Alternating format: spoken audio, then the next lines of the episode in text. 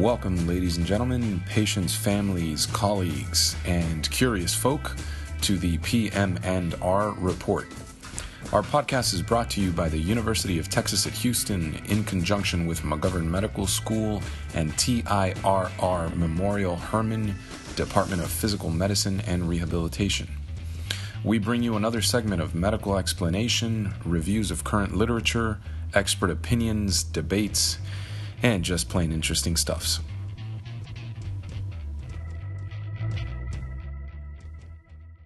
Good morning, everyone. My name is Saleh Sheikh. I'm a PGY4 at the UT PM&R Houston program, and uh, today I'm here with Dr. David Simpson, who is trained in neurology and teaches at the Mount Sinai Medical School. Good morning, Dr. Simpson. Good morning, Saleh. Nice to be here with you. Thank you. Thank you. Would you uh, tell the listeners a little bit about yourself and uh, what you do um, at the medical school in Mount Sinai? Sure.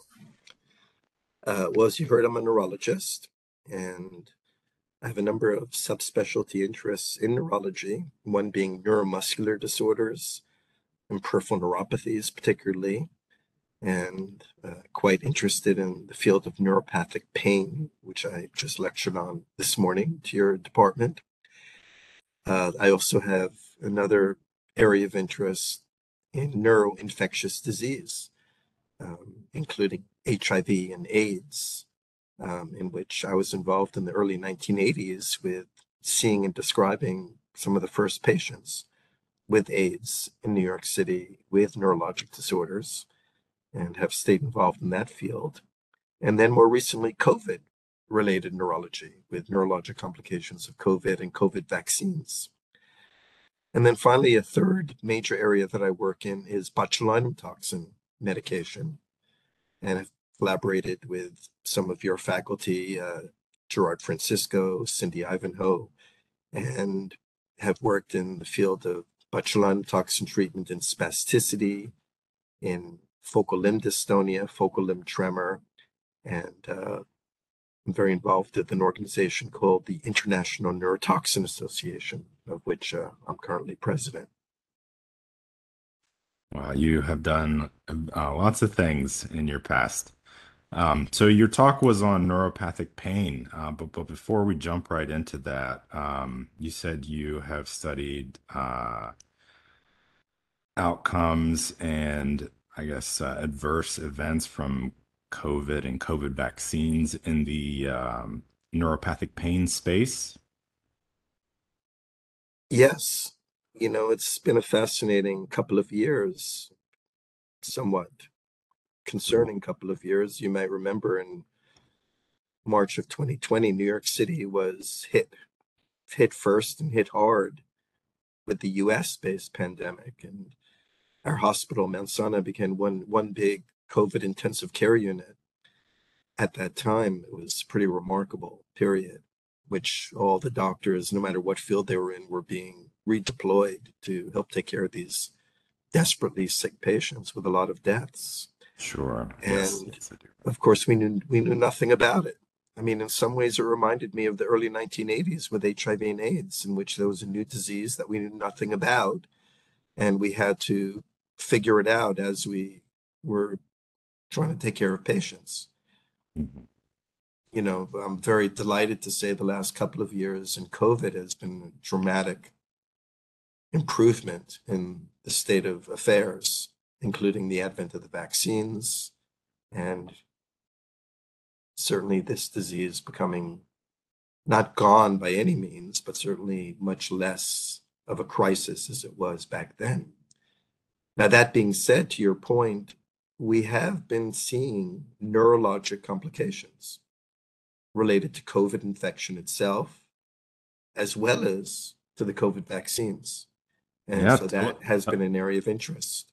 What uh, what do you see? Uh, do you have a post COVID clinic, or what does your what does your practice in this area look like? Well, you could probably look at it in many different ways. One is, of course, acute COVID with sick patients in the hospital, particularly in the ICUs, in which patients can develop encephalopathies and other complications related to their acute ICU and multi-organ system situations. But then you've got the interesting, more chronic post-COVID patients. And you are, I'm sure, aware of the so-called long COVID syndrome, in which patients report a whole host of symptoms from mental clouding to confusion to fatigue to muscle aches to burning paresthesias and pain. And many of these complications are not well understood. And they're an active area of study, but certainly we have been seeing these and have actually described some cases of patients with Guillain-Barré syndrome, with other forms of neuropathy that do seem to be associated with acute COVID infection. And then, if you like, we can even talk about the vaccine complications as well. What neurologic complications have you seen with COVID vaccine? I think I've seen uh, Bell's palsy a few times. Yeah, well, in fact, Bell's palsy was reported in the original clinical trials of the vaccines. Um, there have been cases of Guillain-Barré, most commonly with AstraZeneca and Johnson Johnson, not so much in the mRNA vaccines, Pfizer and Moderna. We have seen some cases of neuropathy, including small fiber neuropathy, that we've collaborated with the NIH group on describing those related to vaccine. So the bottom line is the vaccine is extremely important. It is safe. And by no means should these rare complications dissuade someone from being vaccinated, but they're entities we need to be aware of. That's right. Absolutely. I agree with you. Yes. All right. Let's uh, take a few steps back. What is your favorite thing about working with residents and fellows? Ah, good question. Um, well, one of the joys of academic medicine, which I've been involved in for decades, is the teaching experience. And what I really enjoy about training med students, residents, fellows is one, we get great people to work with. I mean, the funnel to get to that point of, you know, going through undergraduate education, get accepted to medical school, get into a nice high powered residency, become a fellow, you know, you've got a funnel where the best of the best end up on my doorstep. And it's inspiring because these these guys and and ladies are many of them are superstars. And it's a joy to see enthusiasm motivation constant inquiry. And for me personally it keeps me on my feet. It keeps me on my toes in terms of challenging them and them challenging me to really stay on top of our games so it really uh, it really adds dramatically to the joy of medicine. And frankly, for many people, medicine is not so joyful anymore. So it's nice to have these yeah. opportunities to really enjoy it. That's good. All right. Uh, so your talk was about neuropathic pain, and um, you did mention some uh, positive and negative symptoms, and um, which are kind of more amenable to treatment. For the benefit of our listeners, would you um, explain a little bit about what what those are and what those mean, and which uh, which group of symptoms um, are more amenable to treatment? well, as I was uh, discussing, it is very important to separate the positive and negative symptoms of neuropathy. And to just restate it, the negative symptoms are due to loss of function. That is, when a nerve is damaged, you lose that ability to perceive sensation or the motor function of strength, balance. And so one develops numbness, weakness, ataxia. Those are deficits that aren't amenable to neuropathic pain treatment. On the other hand, the pain symptoms, the positive pain symptoms, are those that make the patient say, ouch, it hurts I use the analogy of putting your finger on a burning stove. Burning, tingling, pins and needles, electric shock sensation. Those phenomena are amenable to many of the neuropathic pain treatments we have. I see. Okay. Um, so in in PM&R, I kind of struggled with this idea of you know what we what we own as physiatrists. Um, I think people would argue neurologists maybe own the brain and the nervous system. Cardiologists own the heart. Um, who do you think owns pain, like as a clinical area of practice and an industry? It's a great question. I've actually never been asked that in that forum, but I, I like it. Um, nobody owns pain because everybody owns pain.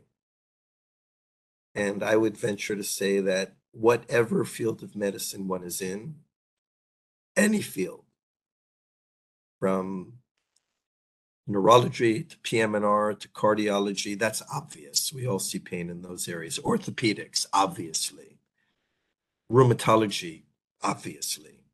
But even dermatology or you know, OBGYN, obviously surgery. I mean, everybody sees pain.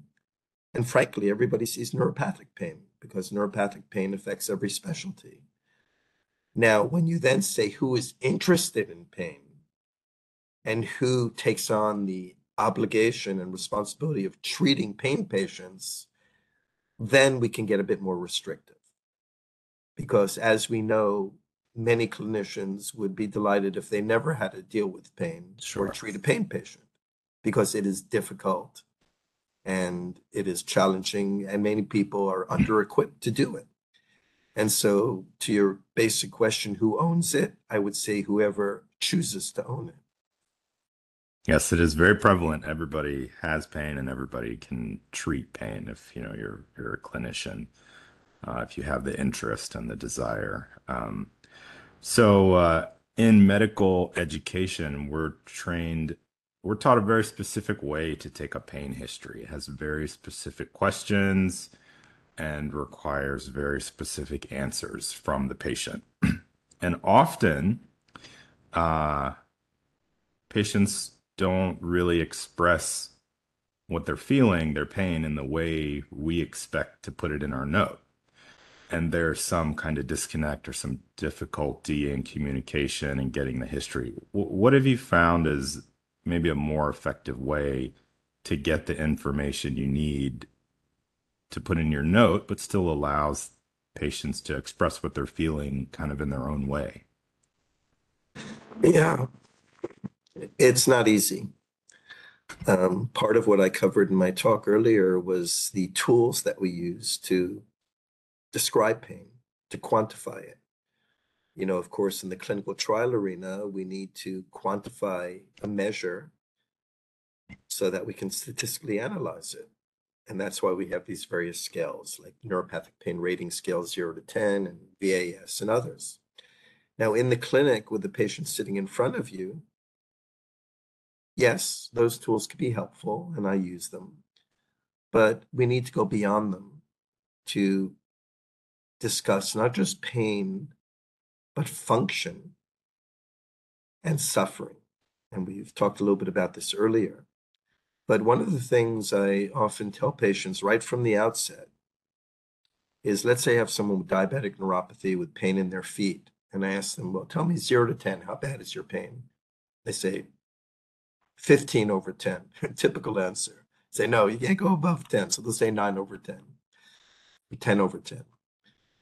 And I say, well, we're going to try some treatments, but I want you to know that I'm not expecting, and you shouldn't expect your pain to go down to zero.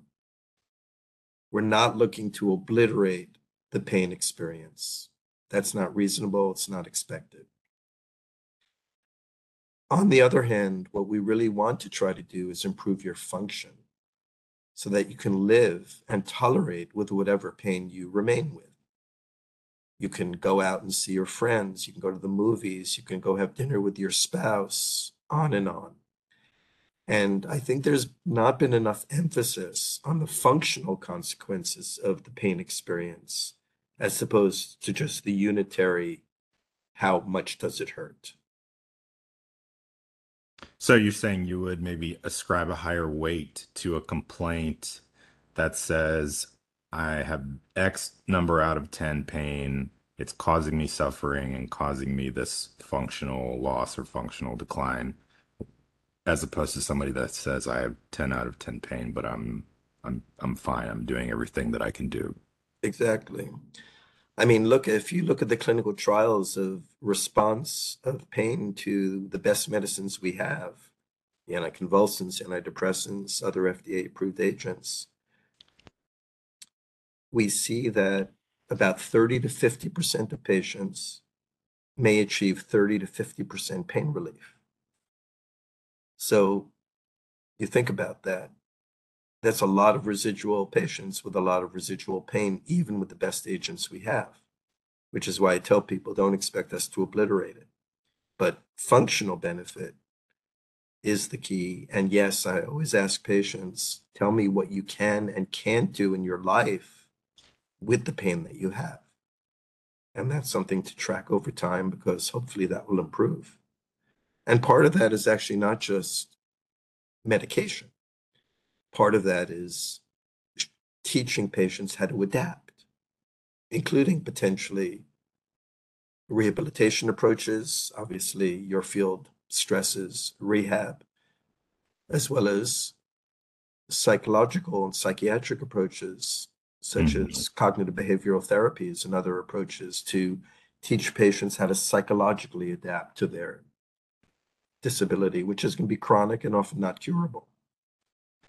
Yes, that is true. There are uh, many things that make up a pain experience, and uh, therefore there's many different things that uh, make up treatment for pain. Um, in your experience treating pain and neuropathic pain, what have you found? Um, how important is uh, expectation management from the patient's perspective and uh, things they can do at home, uh, like lifestyle, diet, and sleep, uh, in terms of treating their overall pain and getting a good outcome. Yeah, they're critical points, and expectations are one of the major challenges in medicine. And what I always teach my trainees and practice myself is to keep the bar low. That is, I would rather underpromise than overpromise. Even if I really think I'm working with a great treatment, I don't want to tell patients this is a miracle and this is going to cure you or this is going to take your pain down from 10 to 0. Because if that doesn't happen, which it usually does not, you've got a disappointed patient and they may abandon therapy and never come back. On the other hand, if you underpromise and manage expectations and tell someone, well, we're going to try this, it may not be a home run, we may get some mild benefit or even no benefit at all, but we've got many options and we've got more things we can try. Then, if you're lucky enough that your treatment really works and works well, needless to say, you've got a much happier patient than if they were expecting more. So that's expectation management. Now, as far as lifestyle issues, no question that when we talk about function, mobility, ambulation, recreational activities, work, those are critical functions in life that we try to get people back to. Obviously, in the PM&R field, that's the center of what you do is get people back to functioning. And certainly when we deal with the diabetic neuropathy population, these issues are even more important because we know that certainly with type 2 diabetes, obesity, metabolic syndrome are critically related to type 2 diabetes. And we know that diet and exercise programs can be quite effective in helping to improve glycemic control and probably improve neuropathy as well, although that data is still a bit soft. All right. Um, so, because pain is such a subjective uh, measure, there's no objective measure of pain yet. How important is uh, empathy in the clinician? Uh, how important is it? And uh, do you think that it is a requirement to be a good pain physician? Well, I'd like to believe that empathy is important to be any clinician. True.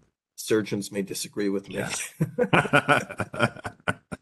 we have the stereotype of the, you know, the, the hard-boiled surgeon at the bedside Sure. who barely talks to the patient. But that caricature aside, I, some of my best friends are empathetic surgeons.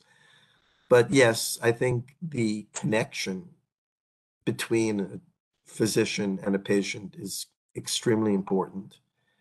The confidence that a patient has in their clinician, I think the therapeutic relationship really does make a big difference. And frankly, we know even in clinical trials, when patients are enrolled in the placebo arm of a trial, they get better. And why is that?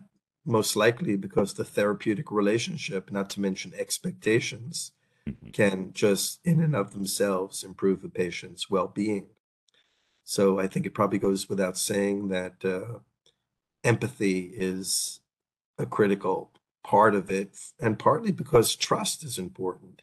If the patient doesn't trust their doctor or have confidence in their recommendation, they probably won't follow them. And we know compliance and adherence to treatment is very spotty, and many patients leave the doc's office and follow none of the recommendations the doctor made, including taking the meds they prescribed.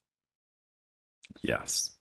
Okay. You mentioned briefly uh, a capsaicin topical uh, patch in your talk uh, for neuropathic pain. Can you briefly summarize um, the use of capsaicin and uh, how it's formulated into a patch and what what it does for um, neuropathic pain patients? Yeah, well, capsaicin is a fascinating story. It's obviously a chemical from nature, which is uh, the active substance of the hot chili pepper. And if you look at African, Chinese medicine, Indian medicine for centuries, probably longer, this has been a folk remedy used in many cultures as a analgesic, capsaicin applied to the surface of the skin. And it's a little paradoxical because the initial response one gets from capsaicin is pain. It burns when you put it on, like when you put a hot sauce in your mouth, you get a burn. But that burn transitions to desensitization and ultimately pain relief when applied to the skin. So, some very clever researchers over the last couple of decades have studied this compound. In fact, in 2021, the Nobel Prize was given to two scientists who studied the capsaicin TRPV1 receptor. And that kind of research has led to this particular medication, the high concentration 8% capsaicin patch known as Qutenza, which has been studied in trials that I've presented and has been proven safe and effective in post-traumatic neuralgia, as well as in diabetic neuropathic pain of the feet. And uh, we now use it very commonly with our patients. So what uh what's like is the typical patient that um, responds very well to a capsaicin patch? Well, generally speaking, it's the patient with painful diabetic neuropathy affecting the feet. Patients coming in reporting burning, tingling, electric sensation, contact sensitivity of the feet, which can be a very disabling problem. And there are very few contraindications to using this patch because there's no systemic effects. It's purely a topical. And the only real warning and contraindication is broken skin, such as a skin ulcer or infection. But otherwise, virtually any patient, like I've described, is a candidate for treatment. And frankly, as time goes on, I think there's reason to believe that this might be first line therapy. I don't see any reason to subject a patient to daily oral meds like anticonvulsants or antidepressants, certainly not opioids, in which they have many systemic side effects with limited efficacy when we have a topical that might work as well without those systemic effects. And have you is there a difference in efficacy on the patch versus the topical cream? Oh, absolutely. So the creams and gels that are available for capsaicin are very low concentration. They're 0.025% to 0.075%. And those are available over the counter in the pharmacies. On the other hand, this proprietary capsaicin patch is 8%. That's 100 times more potent. And that's why it only needs to be given for a 30 minute application once every three months, as opposed to the gels and creams, which need to be put on several times every day. Oh, once every three months. Yeah. Wow. Okay. Um, so what happens to the skin? Uh, what what is responsible for the sustained effect? Well, the mechanism, which I discussed a little bit earlier today, is a transient. Well, let's back up a moment. Initially, there's binding of the capsaicin to the receptor, the so-called TRPV1 receptor. That receptor controls a channel, an ion channel, that transmits action potentials in nociceptive small nerve fibers, particularly C fibers.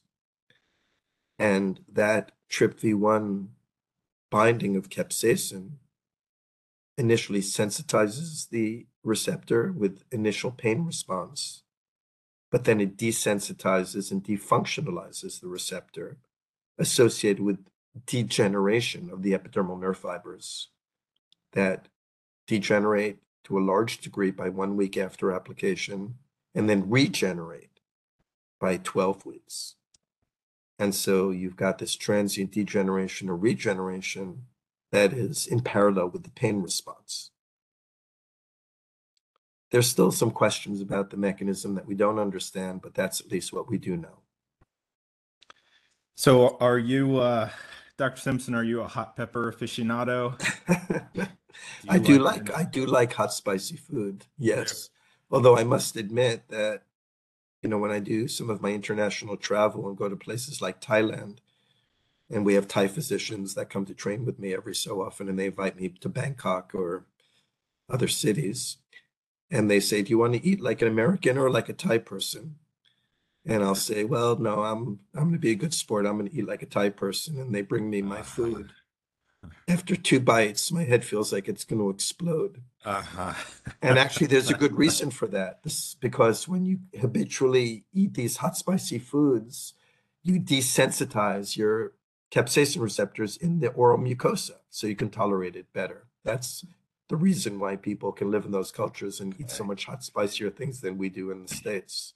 Although here in Texas, maybe you've got more desensitized people with all the Tabasco that you eat and hot sauce. I, yeah, I think there's a huge following uh, across the country. So I, I personally had uh, uh, an exposure to Carolina Reaper pepper. Um, ah. it, it is, I think it's the hottest pepper in the world. I don't know the Scoville units. It's like 1.2, 1.5 up to over 2 I think you're right.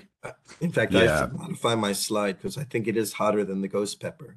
I think it is, yeah. So uh, somebody gave me some, and uh, I wasn't foolish enough to eat the whole thing like I've seen people do on the internet. I cut a small piece of the pepper flesh, not the seeds or the pith, and I Good. I, I ate it, and uh, I survived. Um, I survived. I didn't drink any milk, but um, what was very noticeable to me was after the fury kind of faded away, I felt really good. Really?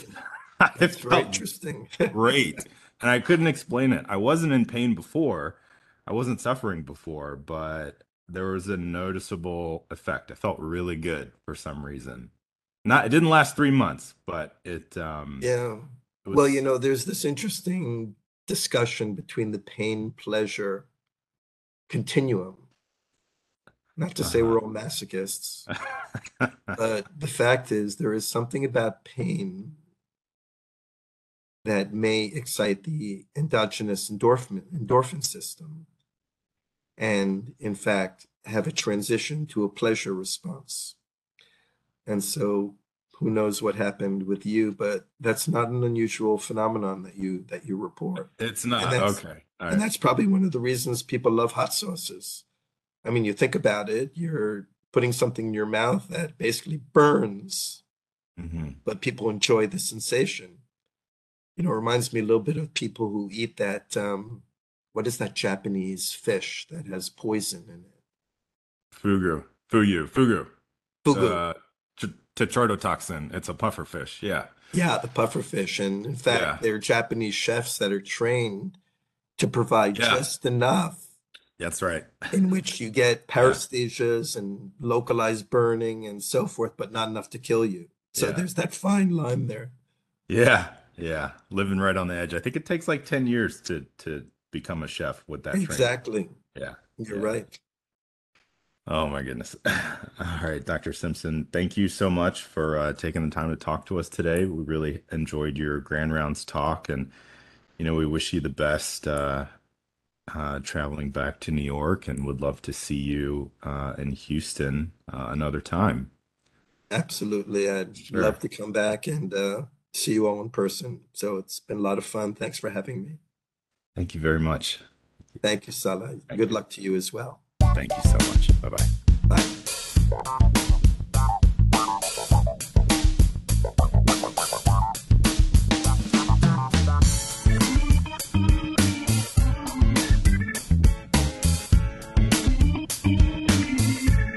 Would like to make it clear that we make every effort to broadcast correct information. We will double check facts and assertions, but we do ask our listeners to realize that medicine is a constantly changing science and an art. One physician may have an entirely different way of doing things from another, and any views expressed are solely those of the person expressing them. We welcome any comments, suggestions, and correction of errors. We do not accept any money, services, or sponsorship otherwise from pharmaceutical, supplement, or device companies. By listening to this podcast or reading this blog, you agree not to use this podcast or blog as medical advice to treat any medical condition in either yourself or others, including but not limited to patients that you may be treating. Consult your own physician for any medical issues that you may be having. This entire disclaimer also applies to any guests or contributors to the podcast or blog. Under no circumstances shall McGovern Medical School, any guests or contributors to the podcast or blog, or any employees, associates, or affiliates of UT Health be held responsible for damages arising from use of this podcast or blog. We are here to stimulate the dialogue. We are here to get the wheels spinning. We are here to spark new questions in the field of medicine. Thank you for listening.